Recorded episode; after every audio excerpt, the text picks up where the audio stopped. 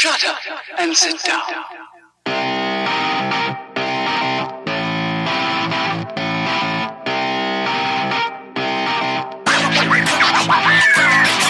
Welcome, welcome, everybody, to episode 282 of Third Shift. I, of course, am one of your hosts, Mr. Eric, the God of all. That's what some tell me. You know, I, I'm humble. I don't, I don't take it, but you know, that's what they say. And with me today is the inglorious bastard himself, the psycho man, the psycho mantis. You know what I'm saying? It's Mr. Matt, except it's not true. It is not true. We told you last week. We said me and Matt, we're going to be on this weird, crazy new tax end schedule, but we're both on the same nighttime schedule. So we're going to be sipping coffees, having a good old time, eating some crumpets, some scones, etc., and having an episode for the first time in the daytime. It didn't happen because, of course, everything goes wrong in this world. That's just the way it is. Matt got flipped around. He had to go right back to days after doing one day of nights, and I am here still on the nighttime shifts, which, oh my gosh. I won't go too long on it, but I'll tell you the folks out there in the world who do them one o'clock to eleven o'clock shifts or whatever, you know, them types of things. I don't know how you do it. More power to you. I'm glad there's people out there who want to do it and take those slots because I do not like it one bit. I have to get up early in the morning, help my children get around, take them to school, help the wife get out the door, and then I sit in purgatory waiting, counting down the minutes until I have to go to work, and I have almost no fun. No fun at all. You'd think, hey, there's no kids, no no wife, no nothing. You do whatever you want. Nah, it just doesn't feel right. It's not great. Plus, you also know that you're not seeing the kids and wife, so you know that's some pent up badness right there. It's a it's a terrible thing, folks. You know what? I love the eight to four thirties, eight to fives. I think everybody should just work a normal shift, or hey, no work at all. I don't. You know, why do we got to work? It's crazy. It's crazy. But anywho's enough with that. Matt, you know how we do. How was your week, good sir? What's been going on? We know it's been busy. That's for sure.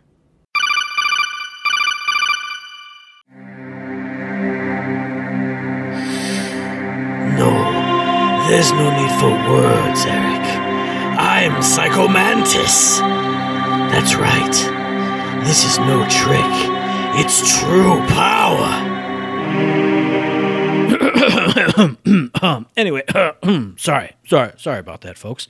Uh, yes, it has been a busy week. It's been a frustrating week because we were supposed to be sitting here in our, our our smoking jackets with our feet up, drinking some coffee, drinking some brandy, doing the good thing, but we're not doing the good thing. I mean, he did the good thing, and now I'm here doing the good thing as well without him. So it's just it's not that good of a thing. It's an okay thing. But hey, man, I have had a good week on the video game front cuz oh boy, Eric has been out, he's been he's been out of action. So Friday night Instead of a co op Borderlands night, I did a solo Borderlands night in Deep Rock Galactic, baby. I was drinking beers. I was being a dwarf. I was mining that stuff. I was shooting them bugs. I was helping those dudes. I was getting abandoned. As everyone else ran back to the drop pod for extraction, they left my ass in the dark. And I was very sad, but I mean, it was mostly my fault because I got turned around and then I fell down a pit. But still, you come back for your boy. You come back and do it. I've done it for strangers the whole way through. What a great Friday night. Fantastic times in Deep Rock Galactic. I love that game so much. It's just that I don't play it every single day because I feel like if I did that like nonstop, I would eventually get tired of it. So now I want to space it out. Every few days, I'll play some Deep Rock when I'm feeling like, man, I just nothing else will just do. I go in there and I be a dwarf. I go up on that ship and I buy a round of beers for the dudes. I'm getting achievements up on the ship. I mean trophies because I'm playing on the PlayStation. I'm goofing around. I'm having fun. And just, wow, what a great game. And I got it for free. And you can play it for free on Game Pass. You don't even have to play it on PlayStation. Anyway, look, I did that all before. Another game I played the ever loving Christmas out of Sunset Overdrive. Jumped back into that. I mean, I've been playing it bits and bops here and there had a nice big long play session, finally beat it, and just I really want to talk about some of the stuff that happens towards the end of that game, but I don't want to spoil any of the visual gags. I will say there's a great one right at the end of the game, and I can't say anything else about it. It made me laugh so hard, and it made me appreciate Insomniac so much more. Uh, man, what a great game they made. I still haven't touched even like half of the stuff in there. You know, so many side missions, so many collectibles I can still do, so many more achievements I can still get. But I feel like I'm going to put it down for now because otherwise, like I mentioned, it was either last week or the week before. Something about the collectibles in that makes me want to collect every single one of them. And there are so many. And I don't just want to do that. I want to play other games like Dandy Ace. After I did the podcast last week, went and played some more Dandy Ace. That's the Hades like dungeon crawling roguelite kind of magic themed one. I'm getting to so many bosses and I'm absolutely getting wrecked by them. I will say the one thing that maybe I don't like about it so much is that it relies so much on like your reaction to what the enemies do because each enemy has a tell for what they're about to do but when you're trying to manage a whole room full of enemies like one of them their attack is that they open up like an energy ball underneath your feet and you have like a split second to get out of there once you see it down there. But when I'm also looking at the other enemies across the screen to see what they're doing, sometimes I miss what I'm doing. Or, you know, I'm trying to manage three other attacks, and then that other guy kind of walks into his attack range, and then whoop, I have a split second and I miss it. And missing health in this game is a problem, but still a ton of fun. Love that game. Another game that I've kind of gotten back into, and I would still say I love Scarlet Nexus. I think the problem with it is though, whenever I I do like a big story mission and it goes to the you're hanging out with your buddies part, I always save before I hang out with the buddies. So anytime I am sitting here going, what game should I play? I should play some Scarlet Nexus. Here I go. I boot it up and it's not time for story mission and action. It's time for hanging out with the buddies.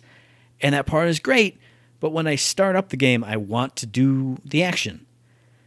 But I guess the other problem is when I'm done with the action, I want to I'm ready to be done with the game, so I need to I need to find a way to either think, okay, it's I'm going to start it up and hang out with the buddies, or I need to go after the story mission, I need to hang out with the buddies and then save. So next time I can just jump into action.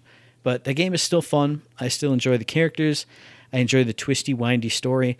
I just have to find a, a decent pace for myself to get back into it. And speaking of getting back into it, that's the last two games that I played this week. One of them. Why do I why do I keep doing this? Why do I do this? If Eric was here, he would he would shake his head and he would go, "Oh god." Because I went on Game Pass again to see what the latest and greatest was. And the the recently added games, there wasn't anything that I added to my library, and I went, okay, well, what about in my play later queue? I got to add something because I just get that itch every now and then. It's it's kind of like it's kind of like buying a new game, except since I already paid for Game Pass, all these games are free. So when I add them to my library, I think, all right, I've got this new game. But every time I go into that play later queue to find something, a certain game sticks out and it always sticks out. And I always tell myself, you deleted this game for a reason because it's too easy. And you told yourself you weren't going to download it again the last time you deleted it. So I looked at that game and I had that conversation with myself. And then I downloaded Monster Train again and I played through a run and I got through it and completely beat the last boss and everything, no problems whatsoever. And I went, golly, I delete this every time because it's so easy. And yes, you can turn on the big hard modifiers, but you know, I'm still unlocking the different factions, the different champions. I played through with the I can't even remember now, the plant people as my main champion this time instead of the support, and then had the Stygians as the support. So I'm unlocking all kinds of new units, all kinds of new spells, having a lot of fun. But then I, I beat it on that run. I didn't have to work hard. I just took these two units that work well together and I put them in the same room and then I got these other units that as soon as you activate a spell in that floor of the train, they both get buffed. So I put those two together and I buffed them all the time and they shredded everything and I won. And then it went, You did it. Wow. Here's your rewards and things. And you unlocked some more stuff. And I went, God, but it's just so easy. But I didn't delete it. I left it on the console because, as we've found out, as we know, apparently I would just download it again anyway, so why even bother deleting it? So it's there. But in the aftermath of that, I went, man, you're going to do this forever. You're going to say no Monster Train. You're going to get Monster Train. you're going to play some Monster Train. You're going to say no Monster Train. Get Monster Train. Play it. Get blah, blah, blah. Why don't you make some progress in a game you haven't touched in a long time? And I started up Death's Door. Not started up, but I opened up Death's Door. Well, that even that sounds really cool. Wow, good job, me. But I started playing Death's Door again, and I got to the the Frog King boss fight, and getting there, ooh man, it was sometimes a struggle. And getting past there, ooh man, it sometimes was a struggle too because some of those some of those challenge rooms you have to do to unlock the big door that you go through and then eventually fight the Frog King boss. Some of those combat challenges are nuts because the combat in this game is brutal. But I think I've said it before. If I haven't, I'll say it here. If I have, I'll say it again. This is one of the best Zelda games I've ever played. It gives me all those 2D Zelda vibes in this kind of 2.5D, sort of 3D kind of world, but it gives me all those old school Zelda vibes, and I just love it. I can't wait to see what's around the next corner. I can't wait to see the next goofy boss I'm going to fight. And just like with the Frog King, encounter him throughout his stage, just like with the Urn Witch, laugh at his goofy antics, fight him in this big cool boss fight, beat him and take his soul, because that's your job, and then feel exceptionally bad as the gravedigger comes and gives kind of a eulogy for the boss and I go, "Oh man, what have I done?" So that has been fantastic and wonderful. And I love playing that game. And every time I play it, it's the inverse of Monster Train. I go, "Man, I need to play this more." And then the next day I don't feel like playing Death's Door. I won't feel like playing, you know, something flashy or goofy. And then it kind of just trips into the backlog. And then I play it again and I go, "Wow, I need to play this more." So I think I'm going to play it more. I'm going to try and do it. That's, that's what I'm going to try and do. But I think that's it for my week, Eric. What about your week, my friend? Tell us, tell us all about the good times you've been having, sir. Well, man, man, I don't know. Sounds like you got an easy life over there. I'll tell you what. I'm glad you had some fun. I'm glad you did some things. I'm glad that you're at work enjoying yourself so much. I have been doing the same. I have been going to work, and as I just ranted for a second with that crazy schedule, that's what I've been up to. I have been watching tons of anime because it feels like the only thing that I really want to do, which is just stare at something mindlessly and wait for the clock to slowly tick down to going to work. But I did break from that just a little bit because you got to. And I did play some Ori and Will o' the Wisps. I'm getting uh, pretty far in there. I'm not sure where the heck I am, you know, in terms of like towards the end or whatever. I'm having a good time with it. Uh, mild spoilers though, I reached a point where you meet back up with one of your friends that you lost, and they did something I hate in games, and that's they took away all of your abilities up to that point for, and it was just for a short time, just for you know a few minutes or whatever. But I don't like that. Uh, when a game, especially in you know this Metroidvania type game, how it works is they, you know, well, they strip you the abilities and you gain them back, or you just don't have them in the first place. But then you get all these different abilities as you progress, which allows you to go backtrack, go do cool things. You know the, you know the story. You become accustomed to them. As you get them, they become a part of your natural movements. You know, the double jumps, the triple jumps, the backflips, the wall climbing, the the zooms, the dashes, etc. And then when, in the middle of all that, they're like, "Oh, let's take all that away, and now you have to do this this scene or this boss or this event without those abilities. I don't I don't feel that that's fair because they've up until now teaching you and getting you used to these new abilities and challenging you to use them more and more and then they strip them and now you got to do something without it and then you get it back and it's just not a big fan of it. It it was only for a minute, so I'm not going to say that like hurts the game in any real way. But I did want to gripe about it just for a second. But the environments, the characters, the events, the way everything's unfolding, super cool. I'm so stoked to get to this next boss that I know is coming because I, I think it's going to be a real big, awesome event. Looking forward to it. I was surprised by a previous boss that was in the windmill. I was expecting, you know, your just typical boss fight kind of deal, but that didn't turn out to be the case. Had such a good time with it. Can't wait to see what the rest of this game has for me. But I got to get back in the mood of playing games over just watching anime and doing nothing.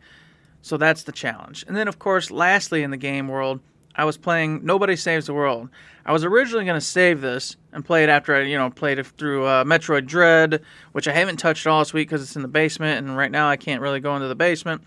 Um, And then, of course, I was also playing. What the hell was I playing on the Nintendo Switch? It was Metroid Dread and uh, something else. Oh gosh, Shin Megami Tensei 5. Yeesh. So that's how long I, I haven't been down playing those games. But anyways, I didn't do it. I had to step in. I had to get in a little bit of game time with it, and so I've been playing that some more, and I, I really like it. I'm a little nervous though because you get so many different characters. And like I said, I don't know if it's like 14, 15, and each of them has several different abilities, and then you can take those abilities and you can customize them with other characters to create like you know perfect characters in a scenario, which I enjoy. I find fun. However, it's not as easy as I thought to get those abilities uh, skill sets up. You got to really grind, and it takes time to get them. Usually, your first one's pretty quick, but then it, it ain't so easy after that because to level them up, you have to complete their little subtasks, and it'll some of them are you know challenging. Some of them are ridiculous. Like for example, the horse. I do not like this horse.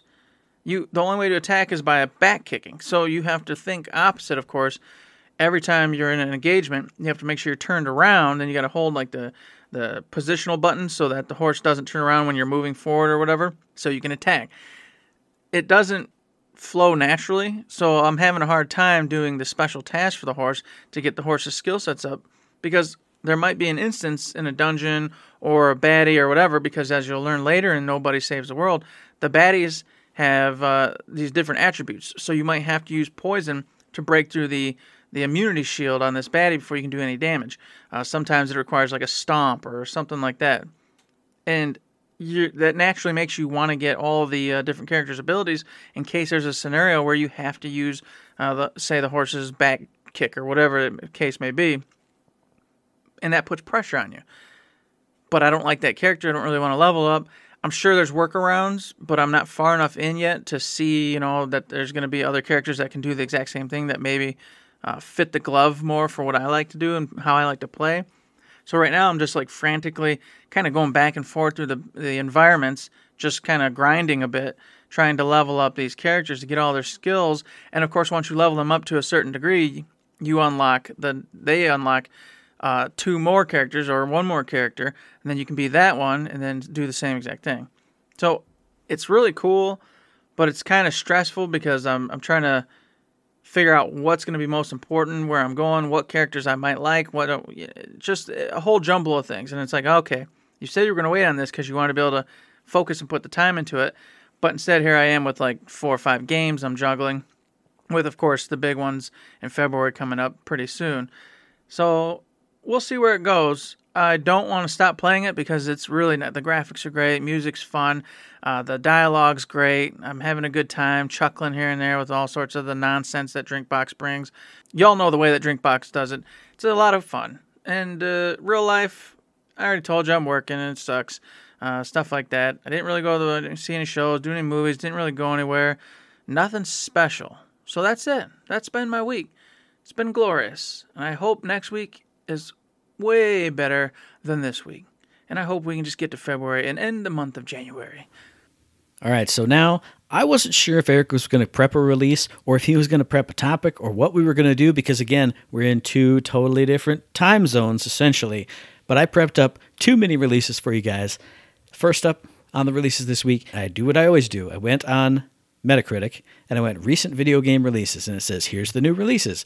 And I went scrolling down and a word stuck out to me in the, in the title of this game Reverie Knight Tactics.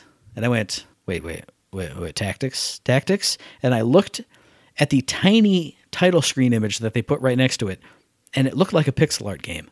And I went, pixel art and tactics. And then I read the little description and said, oh, a turn based tactical RPG. And I went, oh my God, clickety, clickety, clackety, clack. And I looked it up and I learned all about it. Reverie Knights Tactics takes place in a, a fantasy world where you are the, the daughter of an adventurer who's gone missing. So you're going out to find out what's going on in this world where there's a brewing or ongoing conflict between orcs and elves. So kind of basic from a plot overview perspective. And the battles are indeed tactics based. They're on a grid. You're moving your units around. You're casting spells. You're using items. You're attacking, doing all that stuff. But then the story segments play out in sort of a visual novel style, where you got characters on either side talking to each other, and you can actually make some decisions in these areas by choosing, just like one of the best games ever made, choosing between order and chaos themed options. And those options, as you choose one or more of the other, it will begin to affect your character. During level ups, you'll have an order and a chaos skill, and maybe as you get more order, then you can't choose that chaos skill. If you lean more to the chaos, then you can't get the order skills. And that will also affect how other characters view you. If you're you know, straight going down the order path. Maybe people are going to love that you're making logical decisions, but they don't like you being so straight laced all the time. If you're going down the chaos tree, you're you're impulsive. You're kind of people are going to respect you to make decisions on the fly, but they might think you're kind of kind of careless and just kind of going by the seat of your pants. So some interesting things there. I've heard good stuff about the music too, but the thing that kind of it's kind of really hit and miss for me is the presentation and the graphics because it's completely like a hand drawn characters, hand drawn world. Some of it looks really fantastic, like the backdrops of those visual novel scenes look awesome. The characters look really nice in there. But when you get to the battle screen, something about it, and I don't mean this in a disparaging way, but it's the only way I can express what I mean. Some of it just looks like a flash game or when they go into the menus and you're moving your equipment around and stuff. It just feels like a flash game to me, and it's not it's not terrible. It doesn't look bad. It's kind of my same issue with the sort of a side tangent, but like the Final Fantasy Pixel remasters. When I look at the menus of those or some of the character sprites, it looks like a flash game. It doesn't look like the finely crafted, detailed thing that these backgrounds and these characters definitely are. But then they go into the battle screen and it just I don't know, something about it puts me off a little bit. But if you are in the market for some tactical RPG RPGness or a little bit of visual novel style along with that with some choices and decision making, definitely check it out. It's pretty cheap, I believe. It's like 20 bucks, 25 bucks. So definitely check that out. And then my other mini release, it's another one that I'm kind of hit and miss on. It's Windjammers 2. This is a sequel to the Neo Geo original that I had never played or heard about until it was re released, like on the Switch and all the other systems not too long ago. But this is a head to head sports action kind of game where you are one character defending a goal on your side of the court or whatever, and you're throwing a disc across to your other opponent's side of the court, trying to score it in their goal. So, at the very, very basic level, yes, this is Pong or air hockey. On the very basic level, that's what this is. You're playing head to head with either the computer, an online opponent, or a local co op friend. And the thing that makes it different is it's got that Streets of Rage 4 kind of visual style, bright, cartoony kind of graphics, really detailed characters and animations, and each of those characters has special powers you can use. Some characters have like a big fire trail where it bounces all around across the walls on the way to the goal. Some characters can like leap up and grab the disc and throw it down. It's one of those games where you got to see it in action, and when you see two skilled players playing some Windjammers or Windjammers 2 here in this case, it scratches that itch of just like, I want to get this and I want to play against some people, and I want to get totally stopped because I'll inevitably be way worse than them, especially if I'm playing online. But there's something about it and the ultimate simplicity of it. Because Pong, you can play with anybody. Everybody understands it. Air hockey's the exact same way. Since that's basically what this is, there's that basic level of understanding with it where if you could just play with somebody who's on your level, I think this could be a ton of fun.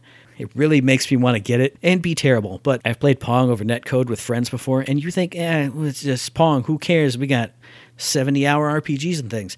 But there's something about that one on one. It's simple and it's fun. And that's what Windjammers 2 is here. Now, the only thing I've heard bad about it is there's kind of a dearth of content, especially in just single player mode. There's an arcade mode where you run through all the other characters, and that's kind of it. You do have some different arenas where you play in that have different rules or different blockers kind of in the middle of the stage where you can bounce the disc off of and do some trick shots and things. But other than that, this is made for you getting it and you playing it with a buddy or strangers online. So if you're into that kind of thing, definitely check out Windjammers 2 or check out the original on all its re releases and have yourself a great time. So those are two mini releases for me because I wasn't sure what we were going to do. we were going to have releases. Are we not? Hey, uh, we're, we're,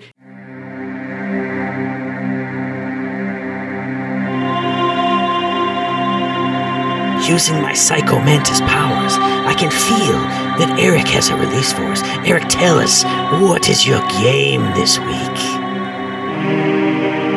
Well, I'm glad you asked, Matt. My game of the week is Pokemon Legends Arceus. I think that's how it's pronounced. Arceus, Arceus, I don't know, who knows. It's out for the Nintendo Switch as of January 28th, so as you're listening to this, it'll be in a few hours, and if Matt gets it up tonight, or it'll be right now. You can go get it right this second and buy it and play it and have a great time with it. This one's an interesting title because it's a uh, Game Freak, of course, taking the Pokemon whole archetype in a different direction up to now, it's always been just your basic uh, turn-based RPG for the most part. You know, they did go a little bit crazy with Let's Go Eevee, Let's Go Pikachu, that kind of thing, but generally it was the same.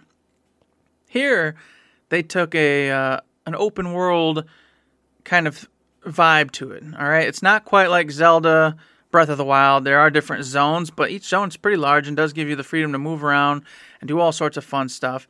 And this takes place in the Sinnoh region in the past. So your Pokeballs are all primitive. They're made out of like wood and and you know they do puffs of steam, as it said when you capture these Pokemon. And what's neat is but that the villages that you're in, the Pokemon are considered like wild animals, monsters, etc. Whereas you know in the future they they can be friendly and pets. Here that's not the case. You're trying to go out there and of course discover and figure out what makes these Pokemon tick. So in essence, you're discovering the Pokemon for the first time and creating the Pokedex for the first time. And to do that, you end up joining the survey team, the survey crew in your village, and you get uh, these little pamphlets and sheets, and you go out into the world with your Pokeballs, and you can either fight Pokemon with your Pokemon, which typical Pokemon fashion, you'll get a few to start, and then you go out there and you you start rocking and rolling. You can throw your Pokemon down near the Pokemon you want to catch. You'll go into your cool typical Pokemon battle where you gotta you know freaking figure out, oh, is he weak to wind, fire? You know the drill with the Pokemon. And beat said Pokemon, at which time Pokemon goes into your Pokeball. Then you get them, and it, it'll go into your Pokedex. Boop, that you got this. But every time you get a Pokemon, it gives you subtasks. So now to actually fill the Pokedex out properly, you have to fulfill the subtasks for each of these Pokemon. So now you got to use them in a certain amount of battles. You got to catch a certain amount there's different tasks, etc., that you can do to get these Pokemon Pokedexes uh, filled out. And that's kind of the main gist of this game. You're going out in this open world environment, you're discovering and finding Pokemon, you're capturing them, you're doing these different subtasks to fulfill the Pokedex's whole, you know, uh, the whole Pokedex out basically.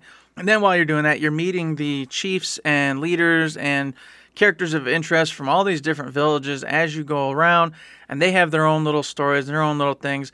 You can do Pokemon battles with them. You'll have to in some cases. You know, it's a typical Pokemon type story, but from what I hear, there's less characters. There's only like 12 or so main characters, but you'll spend more time with them. You'll get to know them a lot better. So that's pretty cool in my book. Uh, the graphics wise, Nintendo Switch, it's it is what it is. It, it does look nice but it's definitely not you know anything you're going to see with for example horizon forbidden west or anything like that.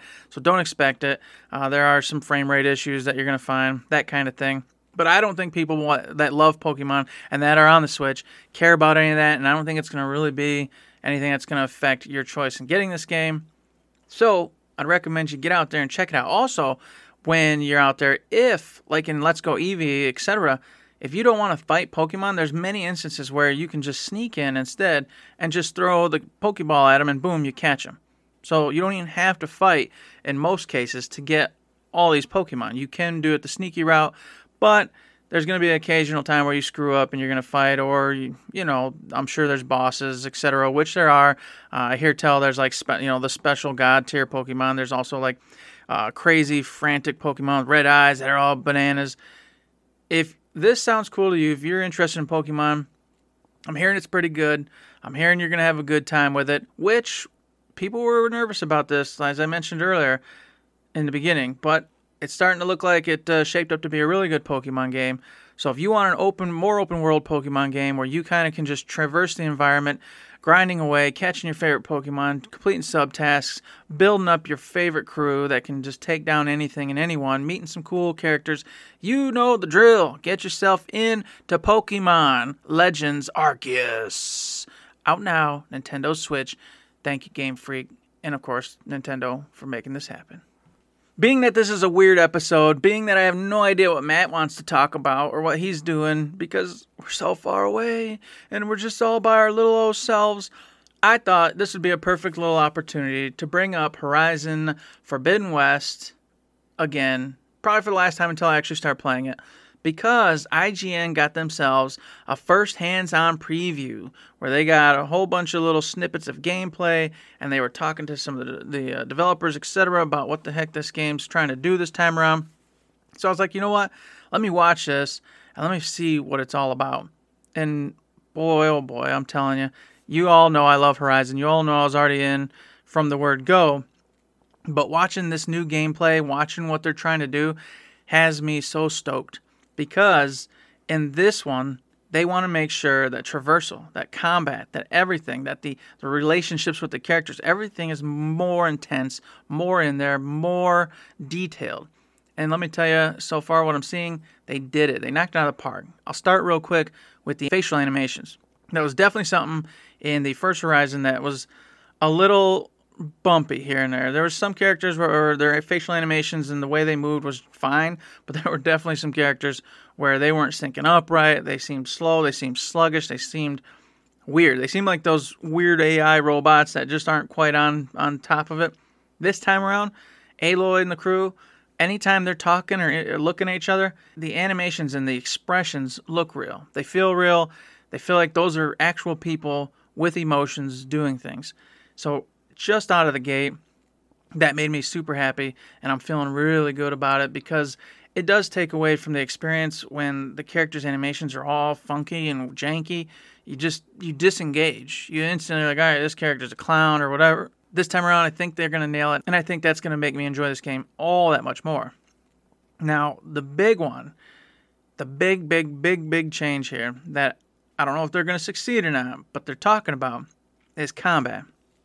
In the first one, it was kind of willy nilly. You used just whatever you could uh, to make things happen. You know, I would just set up a bunch of traps, lure a bunch of enemies into it, just start shooting all sorts of different kinds of arrows at them. Whatever worked is what I did. And there's nothing wrong with that. I had a great time with that. But this time they said they want to make it so your armors, etc., can amplify certain builds. They want to make it so that you can build Aloy into the badass killer you want her to be. So if you're just like, I'm staunchly in the field where I want to do melee combat or I want to do traps only, apparently, from what was said, they're going to have builds that allow that. So not only in this, you know, just not only gear, but in the skill trees, they're going to allow you to build out to a much further degree uh, your skill sets to match how you want to play and your fighting style. But also, as I said, the gear is going to be tailored to different builds. So you won't just go, oh, I just want this one because it's got, you know, more strength, more defense, whatever. You're going to go, no, no, no, no, no. I am an Aloy trapper. That's what I do. I trap, trap, trap, set up all this craziness, watch them all come in and blow up. Well, there's supposedly going to be armor now that's going to help you with that in mind. And I can't wait for that. I love it when there's uh, first off, detailed builds and setups that can make me unique from anybody else. Mainly just Matt, because that's the only person I really play games with and do anything with. But it's fun to see the differences of how people are playing and what they come up with that makes them unique and fun. You know, everybody's played Borderlands. Y'all know what I'm talking about. It's so it's so cool to just naturally build your character up and become you, unique. And it sounds like Horizon Forbidden West, based off this new gameplay and interview, that's going to be the case. So I just wanted to get that out there. I wanted everybody to be aware that that's something that they're talking about. And now the big one that everybody else was talking about, because last time around, Zelda Breath of the Wild came out when Horizon came out. And everybody went over and played Zelda Breath of the Wild. We all know I don't particularly like Zelda Breath of the Wild. I just, it's not my jam. But the open world exploration, the ability to climb, do anything, go anywhere, hooked everybody. And when they came back to Horizon, you can't do that. It's more of a tailored experience. The environments do look amazing and are enormous, but you can't actually climb every mountain. You can't actually go over every hill. It is blocked off with the typical video game kind of lines. This time around, they wanted to open up way more. Now, it isn't going to be Breath of the Wild open still, they said. However, They have many more climbable areas, which, to make things even easier for you, if you use your little scanner, the Aloy scanner thing, pulsar or whatever, it'll scan out and it'll show you now all the different climbable like routes. If you know, obviously, if, if you're within proximity of them. So you'll get that. But not only that, they wanted to give your arsenal a kick and allow you to traverse the environments faster, quicker, more easily. So now you got a glider similar to that in Breath of the Wild. So you can jump off those ledges and go fly in and sneak into the camps, do all sorts of cool stuff with that. You get a grapple shot now as well. So if you see something that, you know, a quick jump up, grapple shot, whoop, right up you go to it. Now you can use the glider to go down. Obviously, you still have your climbing skills, as I just mentioned, and your, of course your repelling, you know, your repelling hook, that kind of thing. The gameplay, which I encourage you to go over to IGN and check out, showcases the traversal that uh, Aloy now has, and I'm sold. It does indeed really feel like you're gonna be able to traverse way easier, way faster, way more smoothly through the environments, and it's particularly in the glider. The, the glider was just such a a huge change in games because now you get to that mountain and you get annoyed because you get all the way to the top, taking the time to climb, taking the time to traverse and do all this stuff. And then you'd have to either kind of cheat and just go down. I don't want to say cheat, but a lot of games they they gave you that kind of well, hey, look, here's this convenient hook thing that'll get you down quick. Or worse, you'd have to actually just grumble, trumble all the way back down. But being able to get to somewhere really high and then looking out at these beautiful vistas because let me tell you, this game looks gorgeous, just simply gorgeous. You get to these giant hills, these these mountains, or whatever, and you're looking down and you're seeing the environments for just miles out, and that is awesome. And now that you can glide, now you can be like, all right, well, I know I got to get to this camp over here, and I'm supposed to kill the leader without killing all of the villagers. Well, hey, look, all I got to do now is glide in. I know where generally where this individual is going to be. Boom, pop, drop in shoot him in the face, run out, mission accomplished. You don't have to do all the sneaking if you don't like sneaking, you know, behind buildings, crawling up on the roofs. That ain't your jam. This gives you another option to handle business. More options is better. More ways to get around, better. All good news for Horizon Forbidden West. And of course, I would be remiss if I didn't say that they got new monsters going in there. So these dinos, these robot dinos, you're going to see more varieties of them, different ways to take them down. You're going to see some of the famous ones, the cool ones, all coming back, of course, from the original one. And then the way they're utilized and the way they uh, have evolved, there's going to be all sorts of cool stuff there in that regard. More ways to take down the baddies, more ways the baddies can take you down story wise, you're going to get all these different environments, these different folks, these different people, which you've already seen in previous, um, you know, showcases for the Forbidden West. But they, they kind of talk about it a little bit here. Just great stuff. I mean, I just go watch this video if you're interested in Horizon or all at all, and I think it'll sell you because everything in there was looking really, really good. And I'm just super motivated to get into February so I can get my hands on it myself. So this will be the last time I talk about it until it comes out, unless something obviously breaking happens. Which, lastly, I will say it officially announced it went gold. So this game's in the bag. It's done. It's ready. The street is waiting for it. Okay, that's it. So, if I had known there was a Horizon Forbidden West gameplay video or whatever Eric was just yapping about up on IGN, I definitely would have expected him to talk about that. But I expected him to have no topic. And so, uh, man, I just I didn't have anything prepped. I really hope someone can come along and save the day for me. What's that you say? A ding dong? Well, that means it's time for the mailbag. And thank God our buddy Steve Cadwallader came along and saved my bacon because he sent us a gloriously long letter detailing his 2021 Game of the Year awards. You remember, you heard us reading his honorable mentions during our Game of the Year episode because he did send those in before recording. Now he has sent in his actual Game of the Year picks. And I'm going to read them right now because Steve is the man. He deserves some love. He deserves to have his games of the year spread out to all the third shift audience. So listen up and listen close as I read to you from our buddy, Steve Cadwallader. And he says, ahem, ahem. Hey, fellas, I'm a few episodes behind, but here's my Game of the Year picks. Number 5, Riftbreaker. RTS games are never going to be great on console, but man, did I love them back in the day. Exor Studios did an excellent job with the mechanics of this game, and I had hours and hours of fun. Unfortunately, the final wave of the game was obscenely outbalanced, in my opinion, so I never beat it, but it was a blast up to that moment. I really enjoyed the deep skill trees and researching every last thing. Number 4, Rainbow Billy. This is a family friendly pick I can play with my daughter. It's a colorful little platformer, but what makes it stand out is its confrontation mechanic. Instead of fighting someone, you have a verbal confrontation. You listen and respond to their issues and help them work through them. It was actually quite educational and taught things like what motivations could be behind a bully, how you could help them see things in a different way, etc. I was really impressed by the uniqueness of this, the number of different personalities that you encounter, and I feel like it was a good parenting move to play it together. Now, I am not a parent. I uh, I know nothing about parenting moves, but I remember talking about Rainbow Billy. It was one of my releases, however long ago, and I remember thinking, this is so cool, and I loved the conversation mechanic, and geez, everything he did just say about it. So follow Steve's suggestion. Play it with your kids because it's a beautiful, non-violent style of game. Continuing on with his list, because oh man, have I got stuff to say about this next one.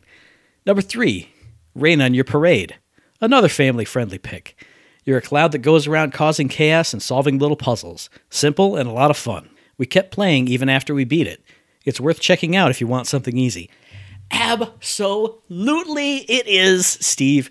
This one was just outside of my honorable mentions.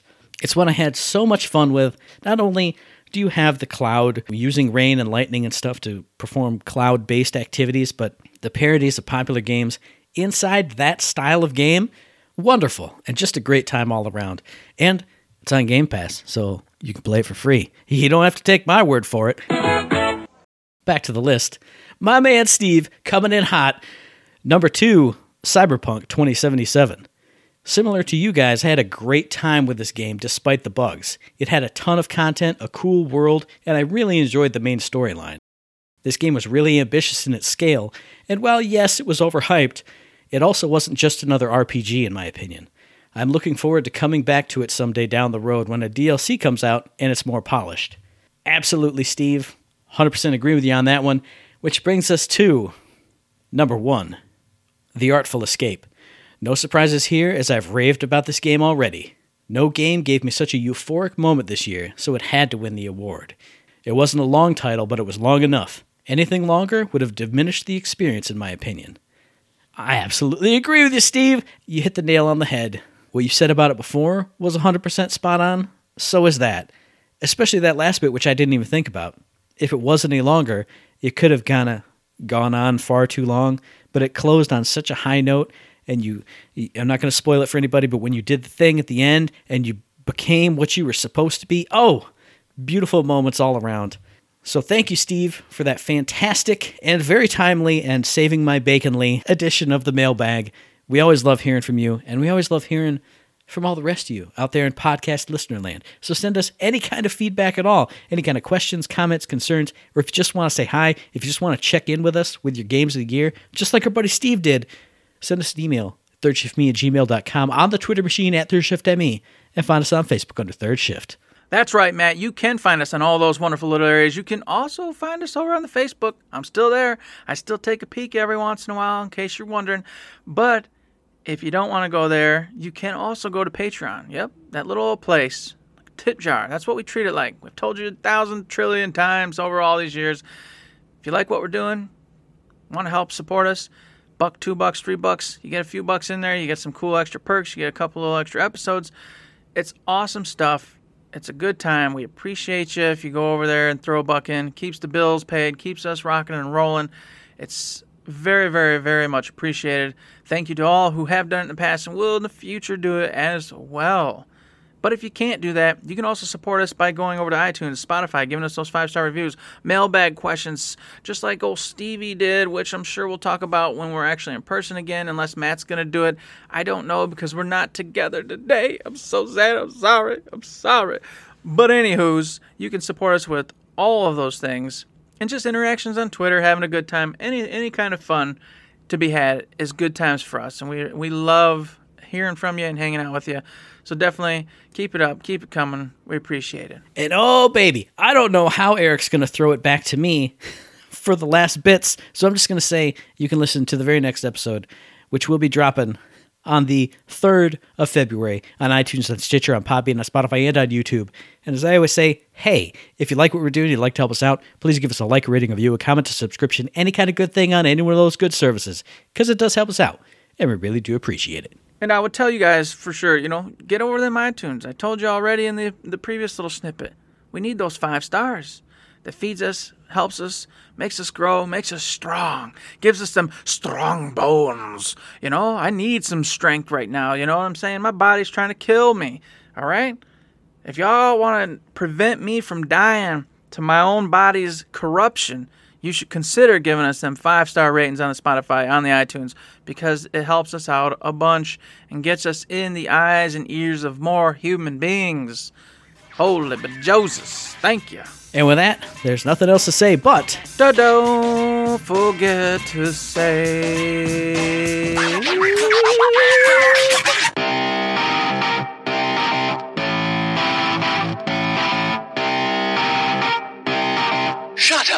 And sit down.